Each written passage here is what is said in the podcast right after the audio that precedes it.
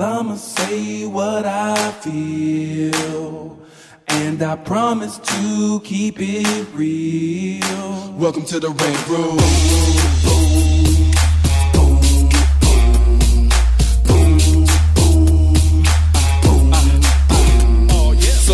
Be a rider? Well, you gotta be a rider till your fears are diminishing, the doubts are behind ya. It's hard to grind in the business, got me stressed in the Rant Room. We let that shit up off our chest. You know the street nerd has got no time for no caca. Sass in class, yes, that's Mr. Bolekaja. Never have to guess when you're listening to Hilliard. He gon' bring more game than a shark playing billiards. It's all about the craft of screenwriting. It's exciting when you turn an outline into something enlightening. Your pen and words are like bullets in a gun. Write what you feel, say what you want. Welcome to the Red Room. What's up, y'all? It's your boy, Hilliard Guess. You guys are listening to the Screenwriters Rant Room, where we keep it real, we keep it opinionated, we keep it what, Chris? 2017. Is your mouth full of red vines? Is that what it is? Yes, yes. I, I was trying to swallow faster than you could speak, but I couldn't do it in time. You guys know how we do it on the Rant Room. On this show, we discuss entertainment, TV, film, music, culture, and um, but our focus is always uh, screenwriting, stories, craft, and shit like that. Yes, you can cuss on my show. uh, uh, quick little little disclaimer: Lisa Bolekaja is out today. She's out, um, had some family issues and stuff like that. So you know, we wish you guys all the best out there, um, Lisa and your family. And um, welcome to the show, Chris. What's going down? Not much, just um, here today. Right?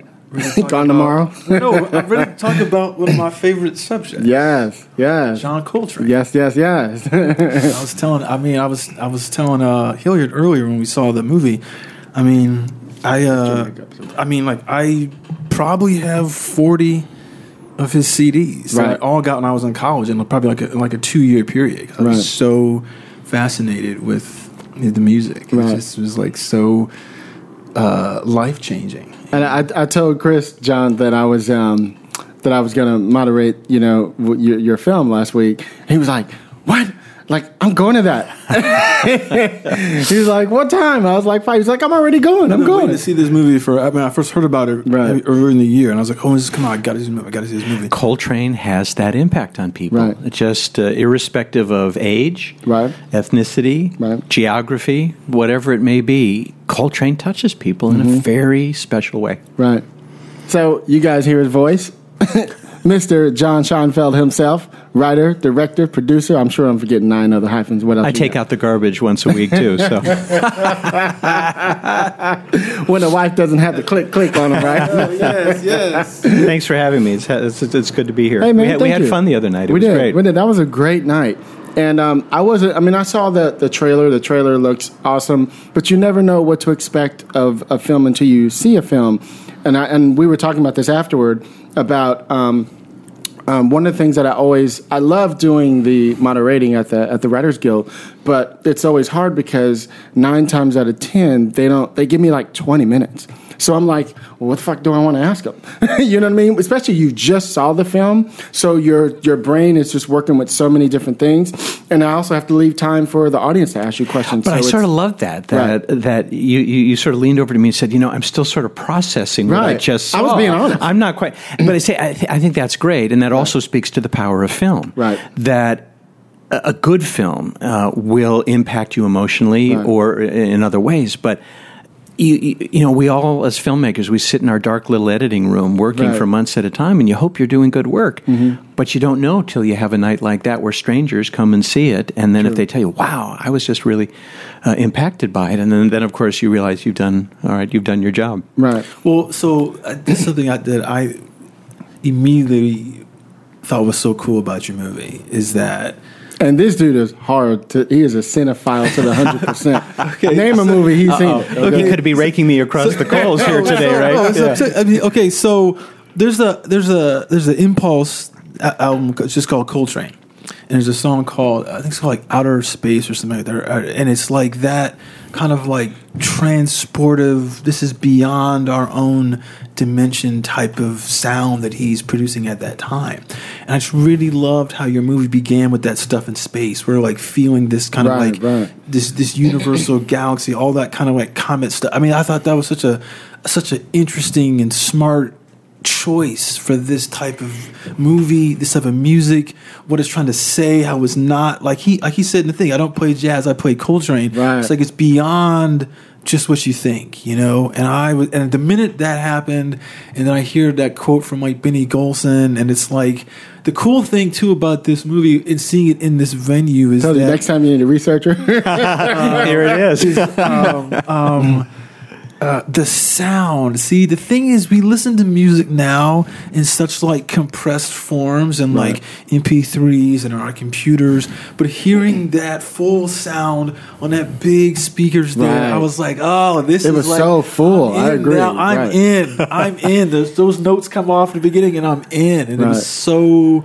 I was just. I mean, like I was almost tearing up because I was like, oh, I love that. I love this, and it's like I, for years I had thought about is there a narrative story to tell about Coltrane, Mm. you know? And I was like, it's not like Bird's movie where it's tragic. I mean, Mm-hmm. it's tragic that he dies young, but it's like his, you know, he like, he overcomes his demon and then becomes who he is, Right. you know? And that which you did so you you portrayed and brought that done so well in the movie that Mm-hmm. I just was like, oh yeah, this is a story that I know, but it felt like I didn't know it. It was like that's what was really Right. cool about it. Right. Well, and that's the goal we had. Um, the opening is really interesting. I don't know uh, in your own work what what where your challenges are, but for me, uh, the open and the closing are always the toughest for me, and they always come either right away or really late in the process. Interesting. This opening came actually quite early. Really? uh, For me. Because here's a guy, I mean, the track you mentioned, Outer Space, but this is a guy that, that did an album called uh, Interstellar Space, Stellar Right. Regions, all kinds of things. And because he speaks to so many different things and Mm-hmm. crosses so many barriers, and, and clearly had this cosmic um, consciousness, I thought, well, that's what we have to open with. My only question was, and so uh, hopefully uh, those listening to this will go see the film and they can decide if we made the right, decision. Let's tell them what the film is called. By the way, I just realized we didn't say what the movie's it's called. It's called Chasing Trane. Right. Uh, it's it's named after uh, uh, one of the pieces that that he did. Um, uh, where he they uh, recorded him live Mm-hmm. at the Village Vanguard in New York, and uh, it was the first time this particular engineer had done a live recording. It was Rudy Van Gelder, who's a legendary engineer, Oh, yes, did yes, so many great yes. jazz albums, and he said that what he didn't realize was that when Coltrane played live on stage, he kept prowling the stage, kept moving around, and so to make sure that he was always on mic, Rudy had to like chase him around, Really? and so it was chasing train. and that's where the piece came, came from. And so it was called for many for many uh, weeks. It was called. Uh, Untitled instrumental, and then by the time the album came out, it, it became called "Chasing Train." But what? So, so what I was uh, what I was trying to str- uh, to find was all right. So we're going to have something with space because that seems to, to be appropriate. My my question was: Are we are we approaching Earth? or uh, or are we out in space hearing his music out there somewhere? Right. And so your listeners can now go and see the film, and they can decide if we made the right choice. Interesting. So let's let's go back just a little bit and um, and tell everybody um, just a little bit about your journey. You were talking about how you used to be an executive and that you've written you know lots of pilots that either sold or didn't go into um, production and stuff. So can we just talk about that time of your life a little Yeah, bit and then sure. work our way up a little bit? Sure. I uh, I had been at uh, in film school at Northwestern University uh, in Evanston, Illinois, and uh, but I think from the time I was about eleven or twelve, growing up in Milwaukee, Wisconsin, I, I knew that I wanted to come out here and do something, writing, producing, directing something. I didn't Chanel, quite know what it was. so um, after film school was over. Um, uh, I didn't know a soul out here, so I didn't know what to do really. So I put together a very flamboyant resume. My my attitude. Did you fluff it up or what did you? Do? No, no, no. Didn't fluff it up. It was all true. Uh, but I, I felt now all a resume has to do is get noticed. Right. I don't care if they read it. I don't care if they remember what's in it, as long as it says "meet this person," and mine did. Love it it. was. Uh, it looked like a reprint of a People magazine article. So I, I stole the typeface and I Right. had my picture on. right from the Midwest, it's John Scheinfeld. Uh, and then on the inside, you opened it up, and instead of the resume form we all learned in school, uh, I wrote up a breezy, gossipy history of my life. Oh, cute. And if they didn't read that, and I wasn't sure they were going to read it, I peppered it with pictures with one line captions about Scheinfeld does this, John does that, whatever. Um, and I sent it to, I don't know how I knew development was what I wanted to do, but somehow I knew that. So I sent it to executives uh, at studios, I sent it to producers, I sent a lot of people said, I'm coming to California in a month and I want the opportunity to interview with you. So I sent this, I sent about 50 of these out. And I got 20 responses, which was Wow, great. really 12 said, sorry, we don't have anything for Right. you. But eight said, come and see us. Okay. So uh, I came out on a Sunday, and by Friday I had a job, Really? and it was it was total luck. Uh, my resume found its way to an executive uh, at Paramount, Hmm. and they had just fired all the development executives after some bad season or something. I don't know what it. Was. yeah. Timing was right. Right. and they needed somebody. And Okay. it wasn't that I had any experience. I think they felt, well, here's a smart kid, and we can train him. We can teach him how to do it Right. our way. And so I was I was there for a while and ended up being an executive for about five years. And I was around some really great people, some really great shows where I learned a lot. Learned a lot about structure and story mm-hmm. and casting and mm-hmm. all those sorts of things, and then how to sell. Right.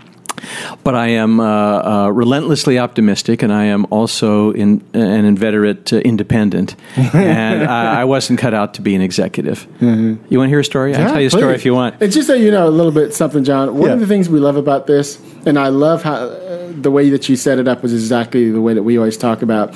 Is I always tell people when you come on my show, you know, don't just say then I moved to LA, then I got an agent, then I sold the script, motherfucker. How? you know what I Exactly mean? right. So you're doing all that. So oh, okay, doing good, good. So there I am. Uh, anyway, so I, uh, I moved from Paramount to MTM, and Right. uh, those are the days we were doing Hill Street Blues and St. Elsewhere and Remington Steele and other shows. Anyway, we had sold a pilot to ABC, and it was a spy show set in Europe, and we we brought together. Uh, the guy that had the idea um, was not a writer; he was the producer. Okay. So we had to team him with a showrunner. Right. And they hated each other. Just from the first moment, they hated each other. so I'm sitting in my boss's office one day, and the door explodes open, and it's the producer. He says, hmm. "That fucking guy." and my boss looks at him and, and says, "Relax." He said, "It's your idea. We're going to support you. And this was his catchphrase everything will be wonderful. Interesting. So now the producer feels great and he leaves. 20 minutes later, boom, the door explodes open again. It's the showrunner. That fucking guy. Uh, my, my, my boss says, relax. You're the writer. Right. We're a writer's company. We're going to support you. Everything will be wonderful. Right. So now the showrunner leaves very happy. my boss turns to me and he says, handle it. I said, "That's it. I can't be an executive Right. anymore. This is just." Wow. I always, because I'm a kid from the Midwest, I always sort of, uh, I'm a straight shooter. I tell Right. you what I think, Right. and I had that reputation as an executive. People knew they could come to me. I just, I couldn't do that. So I went out on my own, and it was really hard at the time. But I had made enough. Um, contacts at the time that people knew me so um, uh, Norman Lear's company, Embassy, gave me a, a producer deal. And so I was there and uh, uh, sold a pilot to CBS. And in fact, I'd hired a writer uh, who turned out uh, not to have done a very good job on the first draft of the script. So I brought Jeff Melvoin, our friend, Ah, in. yeah, yeah. And uh, Uncle Jeff. Je- Uncle Jeff rewrote, and uh, we, we sold it. And uh, just a pilot order, so we, we went to Yugoslavia uh, and we made the pilot. So we had a, a blast, but that's another story. Um, but then I didn't see much future for a non-writing producer in the business. So I took a year and a half off, and I wrote and I wrote and I wrote and I wrote. Um, Now, mind you, this is after reading stuff. probably hundreds of scripts. Yeah, you know, so I felt, well, I can do Right. this, you know, and then I realized this is really hard. Yes. this is There's really craft here. hard. There's There's, craft. craft here. But I, but I, I think um, one of the things that that that made me uh, a good executive is that I understood story, Right. and I think that went went back to when I was a kid. I um, we were talking, uh, Chris and I were talking earlier about.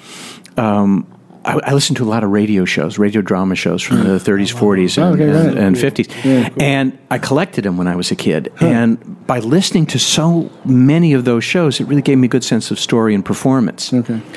And so, anyway, so um, then I started getting hired to write some episodes of TV shows I would be embarrassed to tell you that I wrote for. but then Bob Greenblatt discovered me as a pilot writer. Oh, really? And he gave me a chance. He was at Fox then, and he gave me a chance, and and I wrote this pilot. I'm so proud of. It was just great. It was a comedy mystery because that's what I really enjoyed doing. Right.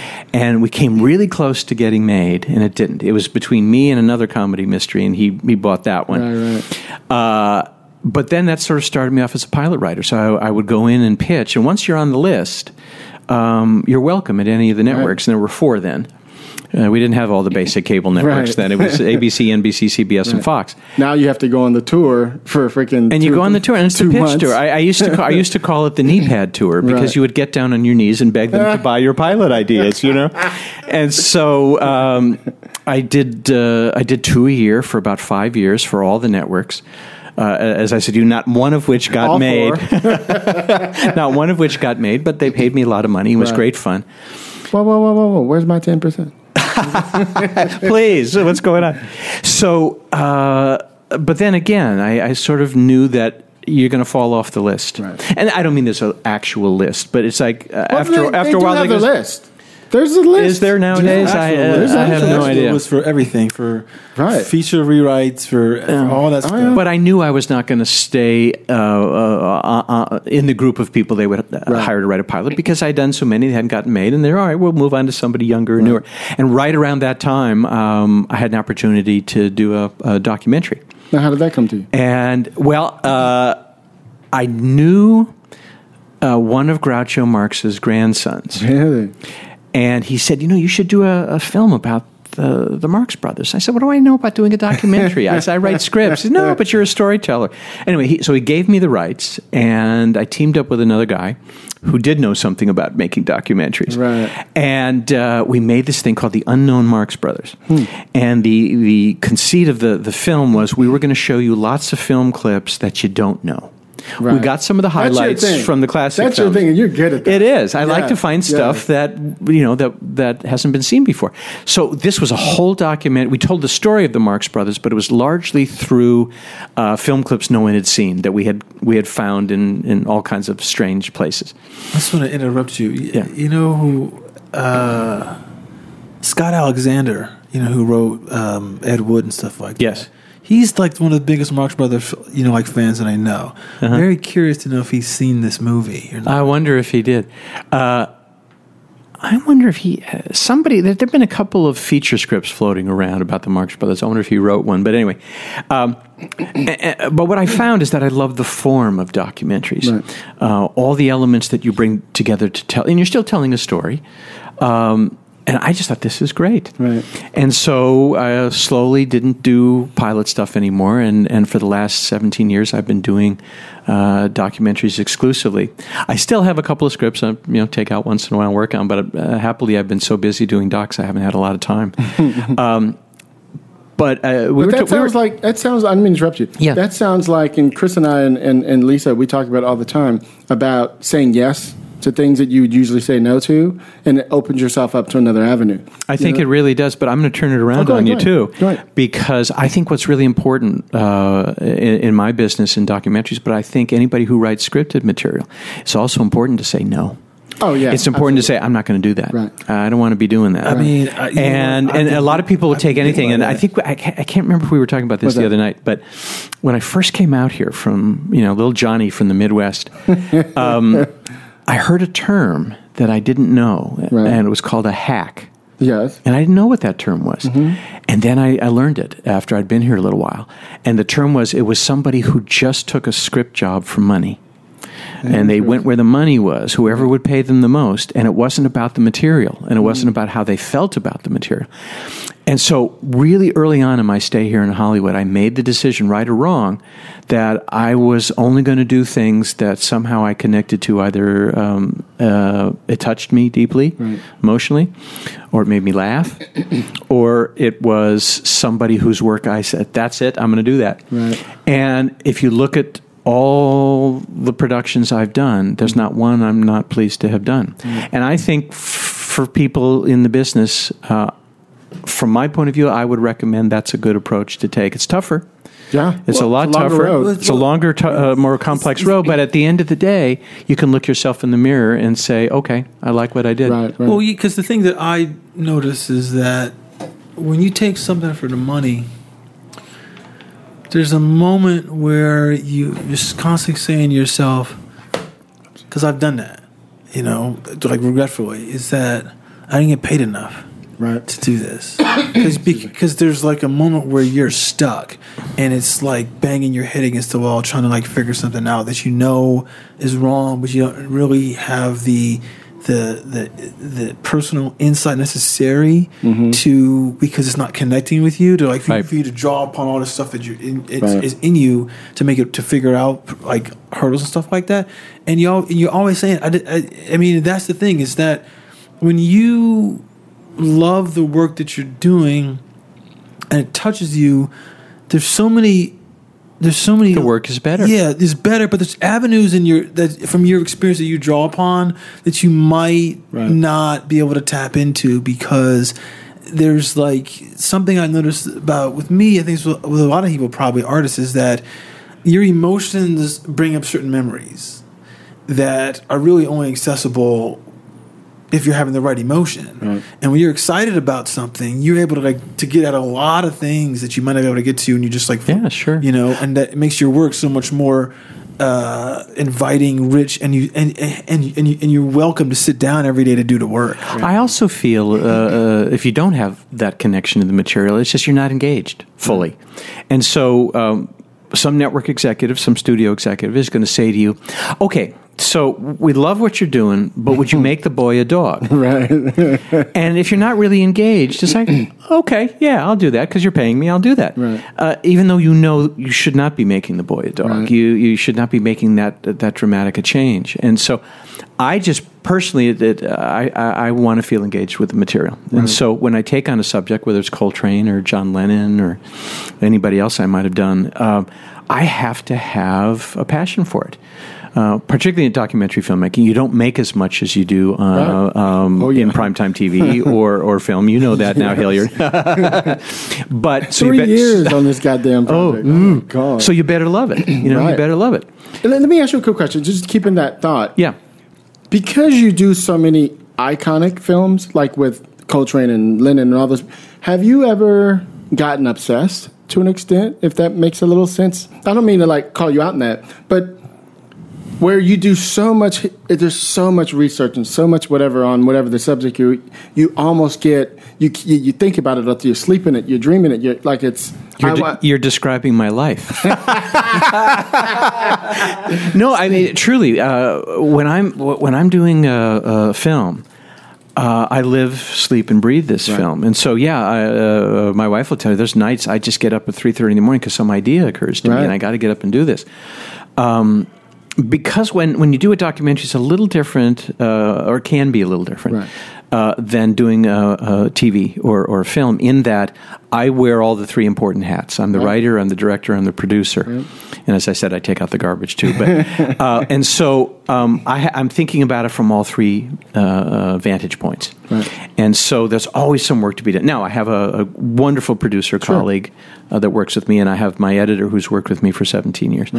But um, so it's very collaborative in that sense. But it comes from me, and so I've got to to do. So yes, I totally get obsessed with it, and there'll be times where we're almost done with the picture, and I'm still there's something that's bothering me. There's something that isn't quite right, and I got to go out, and then I find some new story thing, or some new photograph shows up, or some new piece of film shows up. I'll tell you a story about Lennon. I'm looking Sure, over sure, Hilliard's sure. shoulder here. There's a a, a, a, a graphic of, of John Lennon over his shoulder. Um, our film was the U.S. versus John Lennon, Right. and it was about how the U.S. government targeted him for his anti-war politics in the seventies. movie. I didn't know you did that. Oh, that's really good. That's really, All really so uh, parenthetically, here it is. We all fight over our credits, right? We all, all want to make sure the credit on the screen is right. And here Chris is like proving the point. People don't even read the fucking credits. It's just like, oh, you did that movie? It's like, I, I fought so hard to have my name on it. It's like, you did that? You know?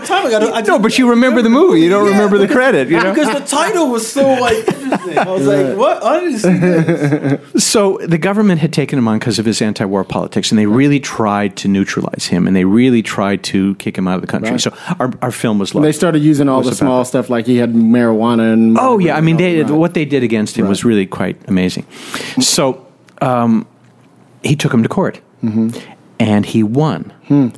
And I know what he said on the steps of the courthouse the day that he, I knew what he said because it was in the New York Times, but I couldn't find any film on it. And this, we were looking for it for months. So, literally, about two weeks before we had to uh, go in and mix the picture and do color correction and deliver it, um, I had this idea, you know, this is John Lennon. I mean, this is like one of the most photographed and filmed personalities of the 20th century. How could there be no film on this? Right. So we had gone to every news archive. It's, No, eh, we don't have it. And even if we did have it, it probably was thrown away a long time ago. No, no, no, don't have it, don't have it. And I I am just relentless. I will not give up. So we tried every, we tried Nixon, we tried Lenin, we tried all kinds of ways you could look it up in the database mm-hmm. and couldn't find it. Finally, I said to my researcher, all right, let's try something else. I knew it was July 2nd that had happened. I said, let's try that. Sure enough, in the CBS News archive was an undeveloped roll of, of negative, 20 minutes. What? All it was was dated July 2nd, 1976. Interesting. So we paid to have it developed, and there it was. Really? And more than I thought. There was stuff in his office, uh, in the office of the DA, and then he was out in front, and he had this wonderful uh, answer to a question from a reporter, and it got a huge laugh in the film. you sit in the theater, and it just the laughter starts and keeps going, Wow. and it's like. Uh, so, but I, I couldn't let it go until we actually found the film, and, and thank goodness we did because the film was better for it. So, absolutely, get I'm- obsessed see, all the was- time. This was startling to me because this. So this film is sitting there undeveloped. I mean, it's so crazy that there's. I mean, that's such a. I mean, at, at that time, that's such a big moment in his life and what's happening. I mean, in pop culture, and CBS decides not to develop that film. Who knows why? You know, but I on every just so documentary I do, I, I find so- an example of is this. So, well, it's, you know, it's like I mentioned to you the other night that you you have that footage of the the the, the bombing in in uh, Birmingham. Right. That it's. I mean, like I think we've seen some of that material, but we hadn't seen the aftermath of them like cleaning up and Right. the cars blown up. Because I was- turned to Chris and said, I've never seen Seen that. I've never before." seen that. neither, neither, neither had I. We over time uh, doing docs, you develop a, a, whole bunch of sources Right. for material, and so Spies is what we call Spy, it. yes, spy, exactly. and but, and, and uh, these days, people are just so lazy anyway. So they give you just like those four or five shots that they've sold before to some other project, and they won't go and look at all the other stuff, but we make them look at the other stuff, and, and we found those shots there. And I think I told the story the other night about how. Um, I was sitting in uh, the home of Chuck Stewart, the late Chuck Stewart, who was a, world class photographer, photographed many, many famous uh, musicians and movie stars. And uh, and I'm sitting at his house going through contact sheets and negatives looking for Coltrane stuff. And I come across, I was like, oh shit. And, and, and Dave, my, my producer colleague, says, what mm-hmm. is it? And I said, look at this photograph. and he says, like Coltrane and some guy in the studio. It's like, so what? I said, no, no, no. Look at what the guy's holding in his hand. And it was a Super 8 movie camera. Right. So now I'm, Now you gotta track him now I'm down. on the trail, you know? because there's there's evidence that something was filmed. There's something was filmed that had to have been. So I think maybe he shot in the studio because we couldn't uh, not find any footage of Coltrane in the studio. A lot of photos, but no no footage. So. Uh, uh, Chuck remembered that the guy's name was Art Davis, who was a world class bass player, jazz bass player. A researcher discovered he had passed away in 2007, but that he had a son who lived in Van Nuys, California, which is about 15 minutes from where I live in Sherman Oaks. And uh, so we called him up, explained who we were, what we were looking for. Oh, yeah, I got like all the home movies in the garage. Right. Hadn't looked at them. Uh, they came in a box when his dad passed away, and they were just there. So uh, uh, very graciously, he allowed us to, to look at all of them, and, and we found a seven and a half minute color roll of film, no sound, but color roll of film Coltrane in the studio. And so I love having those kinds of things in a documentary that people like you will look and say, "Whoa, I've never seen that before. That's really interesting." Well, because the thing about it is, is that a lot of times there's going to be um, this, you know, as a subject matter we're familiar with on some level, Right. and we've probably seen footage, we've seen film, we've seen photographs, all this kind of stuff. But what I really like is, when, but but you know, there's always another way to explore something, Right.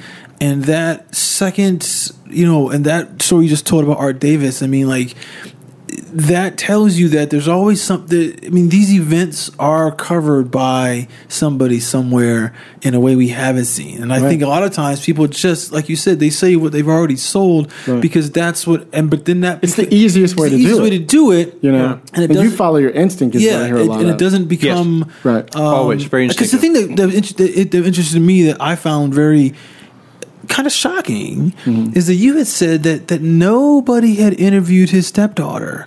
Right. Uh, and I was like, Antonia. I was like, I don't. That's. I mean, when she's alive, after he dies, and the se- uh, that. I mean, that shocked me. You know. I mean, because I was like, she lived with the man during the whole time when like this See, transformation. I, I, to me, that didn't seem like too smart, but apparently it was because no one had done it before. But that's what will, will make a good documentary is if you can find a different approach to the material, or you can find new, original thoughts, approaches, material to help tell that story, and that's what will make it different from just. Um, Well, what they used to do on A and E when you they had the A and E biography all the time. You you were asking me about the documentary that I'm doing. Um, it's called Full Circle: The Story of the New Dimensions. And they were a band back in the '60s. Used to open up for the Beach Boys and Jan and Dean and all those groups. Interesting thing about them is they were 12 to 14 years old. Everybody else was in their 20s. Yeah. much, right? Really? Yeah. So they made four albums. They disbanded. One of them went off to become Jimmy Greenspoon from Three Dog Night. the other was Michael Lloyd, one of the biggest music producers in town, who did like Dirty Dancing and a hundred other stuff, right? And um, so when I met them, we sat down with all of them. They all were still alive at the time. Jimmy passed away two years ago, right? So that's my midpoint, of course, as you know. Right. right. So um, met with them. We all sat in the living room and talked about. I was just sat there and listened to the story of. it. I was trying to figure out why. We've heard of bands coming back making an album and even a movie. Why? Why? Why? And the more I started listening to them, I just stopped and I said, "Wait a minute. This isn't just a movie about you guys coming back and making a new album. This is about you guys finishing that thing you never finished." I said, this, this is about you guys coming back full circle. And that's where it all started. Ooh, started great idea. That's how I Great got the job. Because I started, I was going, wait, you got to go further than this. How do we get other people to watch a surf movie? You know, especially a documentary about surf. And I started going, oh, everybody will tie into to that one thing they never finished. You Yes, know what I mean? sure. So that's how I started getting. And it's a great thing about documentaries. so you could take it very literally and say, we're doing a documentary about this, uh, what the A story is. But Right. then there's something else going on. Right. And you always want to find those elements that will touch people. Right. So in Coltrane, it's somebody, what one of us hasn't had our challenges at some point that we've had to Mm-hmm. overcome? And it's once you overcome them, things start to happen for Right. you. And I think everyone can sort of relate to that, that, that kind of came from nowhere, had some difficult moments, and then boom, you know, it, it all explodes. And so I always try to find what is that sort of core of the of the story, not just oh, in 1926 and 1940, you know, those sorts. And it's of not all. and it's not linear, literally- linear, right, and it's right. not just literally uh, look at life. Right. Yeah. Right. Well, I mean, that's the thing that I. I, I mean, it's interesting. This was something that was kind of like uh, it, it was. I s- there's moments about music that is always is always magic for me. You know, like I have a really difficult time just understanding how people create music. You know, I mean, I'm creative in a lot of different ways, but music has always been like way beyond me.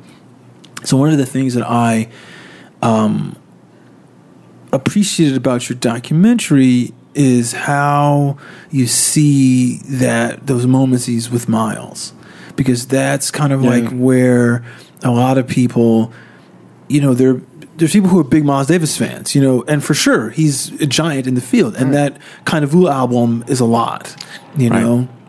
But what I I remember like I used to put all my Coltrane albums to I used to to order them in the re, in the days that they were recorded, you know, so I could kind of get a sense of how he's progressing as an artist. Hardcore right there. You know? It is. Talk about an obsessed collector. There oh you yeah, go. okay. you know. But what I but what I didn't think to do is to go and look at these other recording dates. What were you doing when you are off? Right. And I didn't know that he recorded Giant Steps in between the hmm. kind of blue Oh, two recording Miles. sessions. It's Miles, Right, right. which I thought, you know, I, I mean, yes, I knew this was the same year, but I, did, I thought, you know, I, I just never thought to look, you know, and then you see it and you're like, that's so cool. That's such a little gem piece of understanding of how he grew as an artist and how he was like, I got my own stuff now to do. I got stuff that I'm going to put out, and it, like you said, it was all stuff that he wrote. Right. You know? And it's a journey that, that he had, had begun. And I think, you know, uh, all of us who have done scripted material, Mm-hmm. you're always trying to say, is this scene important? What's the point of this scene? Does this, this scene belong in this thing? It's the same thing with a documentary. Is I didn't want to just do, as we said, linear. Uh, he was born. blah, blah, blah, blah. What I wanted to do was have each scene be important in terms of talking about what were the influences on him that helped propel him forward on that journey. Right. And so that was obviously a very important time. So there's not a there's sort of not a throwaway scene in this in in, in, in Chasing Trane. And one of the things that's interesting is um, that I found fascinating is if I believe right, like your end of Act One aroundish was kind of like when he realized he needed to get off drugs and all that other stuff. That's really early in the movie. Mm-hmm. You know what I mean? It's not like page ninety or page seventy-five or whatever. You know what I mean? No, You're that's like right. That's- yeah, way it's- it's down very- there. very- so the whole movie still has to continue. You still he still had these ups and downs and you know things personal that he was dealing with. So I thought that was interesting how you did that, and it still kept us watching. You know what I mean? Because I, Right. what, this, he gets divorced, and then he's Right. like the whole moment where, you know, he hits kind of like his apex with like a love supreme. Then he's like, you know, and he, it's interesting because see that's a moment with love supreme the way the way that is talked about that I think a lot of artists really can understand it. It's like you can't repeat what you did. You got to now step farther in ways that is unexpected. I mean, if you're a true artist, because otherwise you're just like, I mean, you're just doing it for the money at that point. You become a hack. Yeah, you know. Wait a minute, I heard that term somewhere. Where where was you know, that? and, and and I thought that was such a such a uh, uh, um. In terms of the story, there's a, I was like, that's a really smart. Moment Coltrane was like that. I, I don't mean to uh, equate them in any way because they're very different artists, but I think Coltrane and the Beatles had had a very similar trajectory in that each hmm. album they did was different than the one that came before it. Right. Because they were constantly pushing the envelope, Right. constantly trying new things, not content to just repeat the the formula. Because So toward the end of his career, they, people thought he was kind of crazy. With yeah, it's like, where are you going? Right. You know, what is all this? Um, now everybody's trying to do that shit, right? but I, but I, I, I would want to bring for your listeners. I would want to mm-hmm. bring this back to. We talked about this a little bit the other night, but um, having come out of the scripted world, Right. it has given me a different perspective on making documentaries. I think what makes my docs different than than perhaps some others who come from the journalism world or or something like that is I, I approach them with a very traditional three act dramatic structure. Right. And you can see it. And in the case of Chasing Trane, what I wanted and you use was the sequences perfectly. I, I see the pictures. I see you're nice pictures. to say. Thank you. um, but what I wanted to do was open the film. Much like when uh, we were talking about classic films before, and, and, and a guy that influenced me a lot uh, when I was um, uh, growing up was Frank Capra. Uh, and Capra will always take his hero and, and put him or her at a crisis moment. They're in a hole so deep and so dark. How are they going to get out, and where are they going to go, and how are they going to accomplish their goals? And you're not quite sure. And so I, I felt that seemed to be right for Coltrane. So we open Chasing Trane where he's at a crisis point, and then it's like, what is he going to do? And we leave you there, and then we go back and start to tell other aspects of the story. And I think again, coming out of the scripted world has helped me a great deal as a storyteller in the documentary world. Right, right. That's totally. I agree with you 100%. And, but you must be discovering this in your Oh surf God, doc, yeah, you know, totally. that I your mean, we're not scripted even experience editing really yet. helps you. We you just know? have fucking you know thousands of hours of footage oh for three years. Oh my god! But you know, it just kind of keeps going. Oh, we just met this other, and then one of the guys in the bands will refer us to some other, you know, surf icon from the '60s, and then now we got Gidget, and it's like you know one thing after another. It just kind of keeps, and I'm just like, I know where I'm going though. I know the beginning and I know the ending. The stuff in the middle. I know where I need to go. I know what my midpoint is. I under, I know, you know what I mean. I have the I have the story. And you're going to have some nights like we just talked about, where uh-huh. you're going to wake up at three thirty in the morning, and some idea is going to occur to you about how to handle some of this. And I gotta you know? find someone to tell me this. I need a story to be told by someone Right. live. But Yes. see, I, okay, the thing that I really like about, as you're saying about coming from the scripted world and documentaries, people who don't come from, I guess, journalism stuff like that.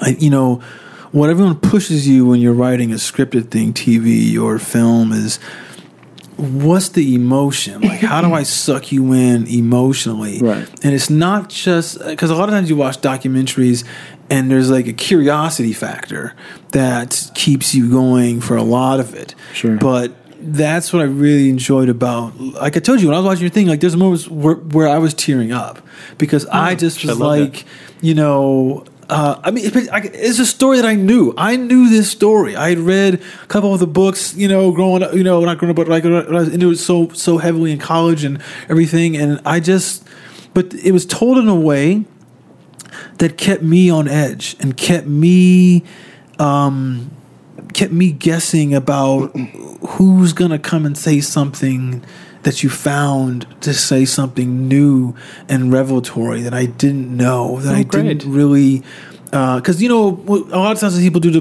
the the books they don't have these it's one thing to hear a, a firsthand source speak or than it is to read them you know because i want to say um is it he, the, he, Jimmy Heath? You had it like you know, like he's there. His brother and him are like so into the jazz thing, mm-hmm. but to hear him talk, it's like he's he's reminiscing. So there's that there's that that wistful emotion in his voice, but he's also like he's happy to impart this moment to us about his memory that was important to him, and now it's gonna be, and, and now it's like it's it's it's set in stone for all of us to hear too. Well, you know, it's part of the thing about a, a documentary, and you'll you're probably discovering this mm-hmm. now, but you can have people tell you facts. Right. And that's important because you need to know certain things about your story. It is much more challenging to get them to open up to you and be emotional. Or, I don't mean tell you dirt, but I mean just tell you. Uh, the, you mentioned Antonia, and I, uh, Antonia tells a story in the film that is just, it's a small story, but it's an emotional story, and it tells you so much about Coltrane. And Jimmy Heath, a good example. Um, I didn't want to do the, the thing, and then Coltrane got sick, and Right, uh, right. this thing happened. So we sort of ease into the death in, in a very interesting way. Mm-hmm. And Jimmy's part of that because Jimmy will, he told a story about um, staring into the open casket and what he Right, saw. I won't spoil it for, for Oh, people yeah. Oh, yeah, yeah, want to yeah. come and see the film. such a moment. And it was such a little moment, Yes. but it was a wonderful story Yes. that just spoke volumes. Right. And that's the, the great thing in, in a doc that, That- if that you can only find the one little story that will say so much. That only somebody who spent the time with him, that that's the thing he focused on because he would see him. Well, well, well, you know what I mean? well, see, well, okay, well, Uh, all, all we'll say is that it had to do with Coltrane's hands, Right. Yeah, and well, it was okay, a what's- wonderful moment. What's interesting about that is, is that I always noticed in the photos, his hands were very specific, and um, it's it's something that I've noticed about a lot of jazz musicians. You know, there's something about that, or there's something about like the way that they. Um, they hold the instrument in their mouth, or think you know, like you know, like with Dizzy. There's there's there's that's something that is.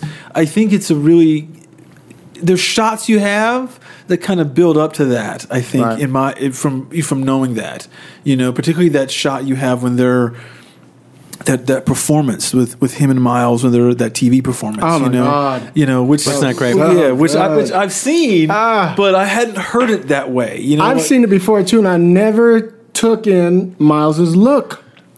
Miles was like, "No, go ahead and do your thing," but there was a piece of this motherfucker's a little better than me. I don't know what it was. There was some. I don't want to go there. There was something. No, I, okay, yeah. but see, again, this is the thing that I always talk about about the like pow- he's upstaging me right now. There was a little bit of that. and you a could see it on his Yes. face. It was really Yeah. Yeah, well, interesting. the, the, the thing about cinema eh, that I am such a f- proponent of is when you see it big, you see things that Right. you don't see when you see it small, Right. and that agree. footage. Right. Is something that was that was broadcast for television, Mm-hmm. so it was never really designed to be Right. seen at that. And you can see scale. bits and pieces on Yeah, YouTube, but Yeah, it's- yeah. but you, well, yeah, except but that way again, that's still a small screen. Exactly, But you're watching it on this big theater screen, and you see these little nuances, and like Miles is Right. smoking off. He's like, and this The- the screen allowed you to zoom in on Miles, if you will. You know what I mean? Yes, because Yeah, it's so big. that's yes, right. Yeah, and I was like, that's you know, but you know you, what you were talking about there, Chris, is really interesting. Um, again, about uh, leading an audience somewhere, Right. Building a foundation. So that's again where, for me anyway, the uh, fact I came out of scripted really helped me because when you do a scripted thing, you- you're building the foundation. You're building uh, that skeleton, that structure that will take the audience where you want them to go. And so you've got to lay things in, laying pipe. Do they still use that expression?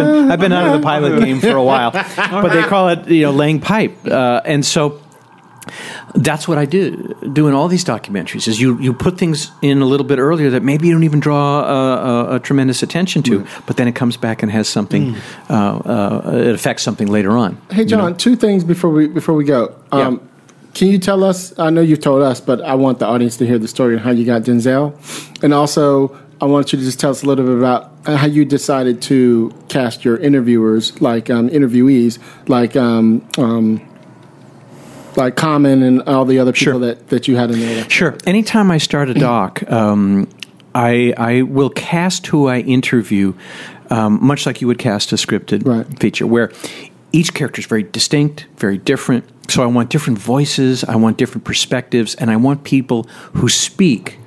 Uh, physically in a different way, so that nobody seems to be similar to someone else. And I think that's really important because sometimes you see these documentaries, like if you, see about a particular world, whatever it is, and they all kind of have the same experience. and They all sort of talk the same. So I wanted really, really different. So in Chasing Trane, I started off. Uh, I wanted people that knew Coltrane. So that was the first group. Uh, people that could speak with credibility and legitimacy to who he was as a as a man and as an artist. So we had jazz legends like Sonny Rollins and Benny Golson and Jimmy Heath and Wayne Shorter and Reggie Workman. Uh, and um, so when they speak, as you were talking about the Jimmy Heath thing, and we were talking about the hands. When they speak, it's like, wow, he knows what he's talking about. So that's really important. So that was the first group. Second group was family, because family can give you a much more intimate view of your Like his subject. daughter, like his daughter, right. Antonia, in the story Right. that I that, we talked about the shoes. We won't say it. You'll have Right, to come and see big Chasing. Trane, You so you understand Yeah, it. yeah, yeah. Um, and so we had his stepdaughter Antonia, stepdaughter Michelle, Mm-hmm. and then his two sons from his second marriage, Ravi and Oran.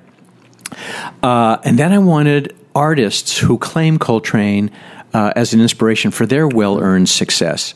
So we have Common, we have Santana, Mm-hmm. we have Wynton Marsalis, we have John Densmore of the Doors, Right. we have Kamasi Washington, who's a fantastic sax player. And, and so they all can speak to what it was about Coltrane's work that touched them so deeply that made them want to do what they did. Right. And that to me is invaluable. And then I always want to have some people in a film so that people like you and, and your listeners will say, What the heck are they doing in this movie? and so uh, I had seen as a pundit uh, for some years uh, uh, Dr. Cornel West. Right. And um, He was a scene stealer. I'm gonna give it to you. he is a scene stealer. There's no question about it. Uh, he and I did a, he did a Q and A with me when we opened the, the Chasing Trane theatrically in New. York, and he, like he was in full Baptist preacher mode, and he was just going. If I got in a word edgewise, I was lucky, but he was it was amazing. We stayed friends. We text each other all the time, but. Um, as I said to you when we were doing the Q and A, Hilliard, uh, sometimes you're smart and sometimes you're lucky. I was Right. really lucky with him because I had seen him speak about the black experience in America, so that's what I wanted him to talk about: Mm-hmm. um, the environment in which Coltrane was raised, and and and all of that world. And then I figured in the editing room with some things other people said, I'll connect it to Coltrane's experience. Right. I didn't have to. What do you know? He comes in. He's an obsessed Coltrane fan. He knows recording dates. He knows studios. He knows everything about his life, and you see it on screen that Mm-hmm. he he connects all of this in such an eloquent, passionate way. So it's it's just amazing. I, And then- I commented, commented to you that he gave you he gave you so many great buttons to stop on. You know what I mean? He did. was remember, we were turning to we each other we were going, like, "Oh, that was a good just line." he just Oh, that was a good line. Give me that. the whole time we're watching it because uh, you know the thing hmm. about Cornel West is is that you know I mean as you know I mean he has a he has a speech he has a speaking style that is so engaging and he and I mean he could be reading the phone book and still make it interesting but when he's Yeah. like but his passion for the music for the man just It- gave it this jumps off the screen yeah at you. it was just every kind of And in fact, you know? so many buttons that um, there were two or three I was thinking about how am I going to end the film? And he had this, uh, well, again, I'm not going to spoil it for your listeners. You got to come and see Chasing Trane and you'll see it. But he had just the perfect way uh, and simple. Yes. Uh, in terms of bringing all the Yes. themes together that we had talked about in the film, which was really amazing. Anyway, and then I also wanted. Uh, uh, we got Bill Clinton. Bill Clinton is in the film, not good. just because first- oh, you know, I like real black president. Right. the first black president. That's right. I, and and uh, uh, I, I knew that he liked Coltrane. Right. I didn't know just how passionate and knowledgeable and thoughtful he was. And you see this. Yeah. There's a good talk about sound bites. There are a good five sound bites from Bill Clinton in, in Chasing Trane Right. that are just you, you blow you away, including this last the last one about Picasso. And I won't spoil Right, it for you, but it was just great. So that's how we sort of chose people. But then I had another challenge. So I had all these people telling these great stories. We'd found all these great photographs. There's about 500 photos no one's ever seen Mm-hmm. before. We had film that no one's ever seen before. Uh, but I wanted Coltrane to have um, a, a vital presence in the film. And he had done no TV interviews in his life. he had done only a handful of radio interviews. He was so humble and so quiet. He just didn't feel that that was something that gave him great pleasure to do. And um, so I didn't have those to work with. Happily, though, he had done a lot of uh, print interviews, magazines, and newspapers during the height of his career. So I was able to take uh, words from those interviews and pepper them throughout the film to illuminate what he might have been thinking or feeling at a particular time. And that gave us a window into his soul and a window into his mind. And again, because I'm relentlessly optimistic, I said, I want a movie star to read these. So I. Um, For five dollars. for no money at all. And uh, so I, I went to um, casting director friend of mine, Vicky Thomas, who's fantastic. Mm-hmm. Uh, she does all Tarantino's films, does a lot of films. And I said, "Will you help me?" She said, "Oh, I love your mo- your, your movies. Of course, I'll do that." She said, "So make a list of five guys that you think could do Coltrane." Mm-hmm. Write me a paragraph about what the film is, and then write me another paragraph about what you want the talent to do. So I did that, and I sent it to her on a Wednesday. Hmm. And on Saturday, I get a text from her and says, Your number one choice is in, needs to talk to you. like, okay. She said, Here's his phone number. He never answers his phone, but he'll get the message and he'll call you back. I said, Okay, great. So uh, that was Saturday. On Monday, I call, and uh, Alvin, uh, as we said the other night, uh, we've all had that experience where you call someone and you're not expecting to get them, Right. and you do, and your brain freezes. And a- so this voice I know so well says yes, and it says, uh, uh, uh, uh, and, uh, and then I explain who I am. As, oh, yes, John, right. Uh, love Coltrane, intrigued about this, but I got to see the film. I said, okay. So um, we send the rough cut, a secure link of the rough cut to where we are at that particular time in the film. We weren't finished. And uh, five days go by. and I'm convinced he hates it, and I'm never going to hear from him. and because you know, all of us creative people, we have that in us that we're not up to the task, Yeah, and it's just Yeah, not. yeah. You You've know, done, you've done 17 movies. Just, exactly. So on the fifth day, my phone rings, and this voice that I know uh, uh, doesn't say hello, doesn't say how are you, doesn't say what's going on, just says, "It's beautiful, brother." When are you coming to Pittsburgh? Because Denzel was in, in Pittsburgh making fences. So then, of course, my heart came up off the sidewalk, in, back into my chest. Uh, and so, uh, again, it, it, uh, yes, the film had to be good, but it also had to be that he had a passion for the subject. Right. He's so busy, he's doing so much stuff that. Uh, so, again, when I was thinking about that list of five, who was it going to be? Hmm. Y- yes, he's one of the biggest movie stars in the world. Yes, he's a great actor. Right. But uh, one thing that was very important to me is that all the guys that knew Coltrane it described him to me as a man of quiet strength. Hmm. And if you think about the roles Denzel has played on the screen, largely they are men of quiet strength. He's hmm. not a yeller and a screamer. He doesn't, you know, he does it in his own. And that's what he brought to these words Yeah, of Coltrane, and and really elevated the film as far as I'm concerned. So, um, so I, I would say when you're going after people like that, choose well, meaning uh, make sure they have a connection to the material. I just finished a film; we're delivering it next week. Uh, I can't say too much about it, but um, Billy Crystal does the voice Mm-hmm. Oh, really? of, of Wow. the star, great. and again, it was because he had a real passion for the subject of the film. And so, I would say do that, and then then you have to get really lucky that they have time and that, All right. they, that, I- I that they like your movies. There's one So- question because I kind of remember Denzel, yeah, talking about jazz when he did uh, Mo Better Blues. Mm-hmm. I, I don't remember if he was a Coltrane fan or not, but he obviously is. He obviously had to have been. He really was, and so I'll tell you a story. When I when I, I went to Pittsburgh and uh, we recorded him on one of his days off, and it was really interesting. You know, some stars have entourages. It was just Denzel, the engineer, and me in the studio. Wow. He just it was great, you know, and and we finished, and he wouldn't leave. I mean, I thought he he'd got a gazillion things. So He just wanted to stay and talk about music and stuff. It was really kind of cool. He was, it was, he was just great. That's he was just great. But anyway, I brought a a box of, of material for him of of um, some CDs and box sets, and then some vinyl. And his he sees this in the box. His eyes light up like he's a twelve year old. And vinyl, wow, this is really cool. And he's like he clung to this box like he was a kid again because he got free Coltrane stuff. You know. Anyway, he was so great, and I, I'm so grateful to him that he decided to do it. And um, it really made a difference in the picture. That's what's up. Well, thank you, John. That My pleasure. awesome. Thanks for having Awesome. me. I, I'll give you I'm- it's a shame we couldn't find anything to talk about. Exactly. exactly. Hey, John, are you on Twitter or anything like that? Or I'm on Facebook, so if you look me up, you'll see, sort of see all the new films I'm doing and where I'm going. In fact, uh, uh, a week from today, I'm going to be on the Jazz Super Cruise. Yeah. they have booked the film Chasing Trane, and it's it's uh, they go from New York to Bermuda. There's like four thousand people on this cruise. It's all jazz.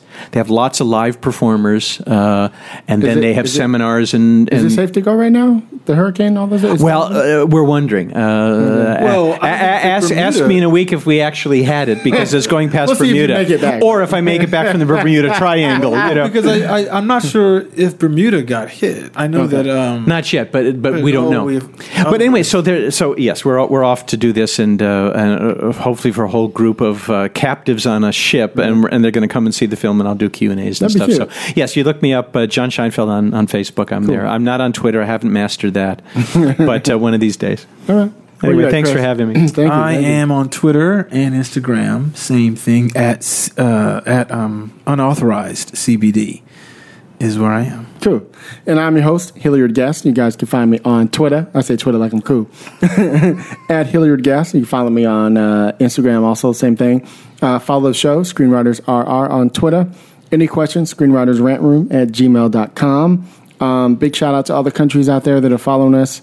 Um, top five is um, Canada, uh, England, Australia, South Africa, China, and Japan. I think Chasing Trane's six. going there in 2018 in all That's those what's up. countries. So Cool. they Well, should look for it. Thank you guys. We appreciate it. Um, let me see what else is going on. A lot of stuff. A lot of stuff. A lot of stuff's going on. Um, we're about to do the black scene, so it'll be done by the time this comes out. Um, so that'll be cool. Um, hopefully, I'll meet you before we leave. Before you leave, the twenty third. Something. Yeah. Okay, good. All right, we'll talk.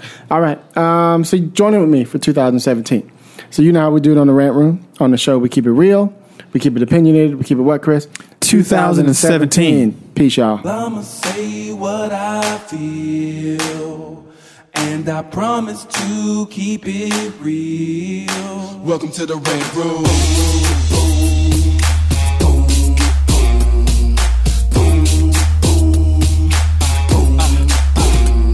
So you wanna be a writer? Well, you gotta be a writer till your fears are diminishing, the doubts are behind ya.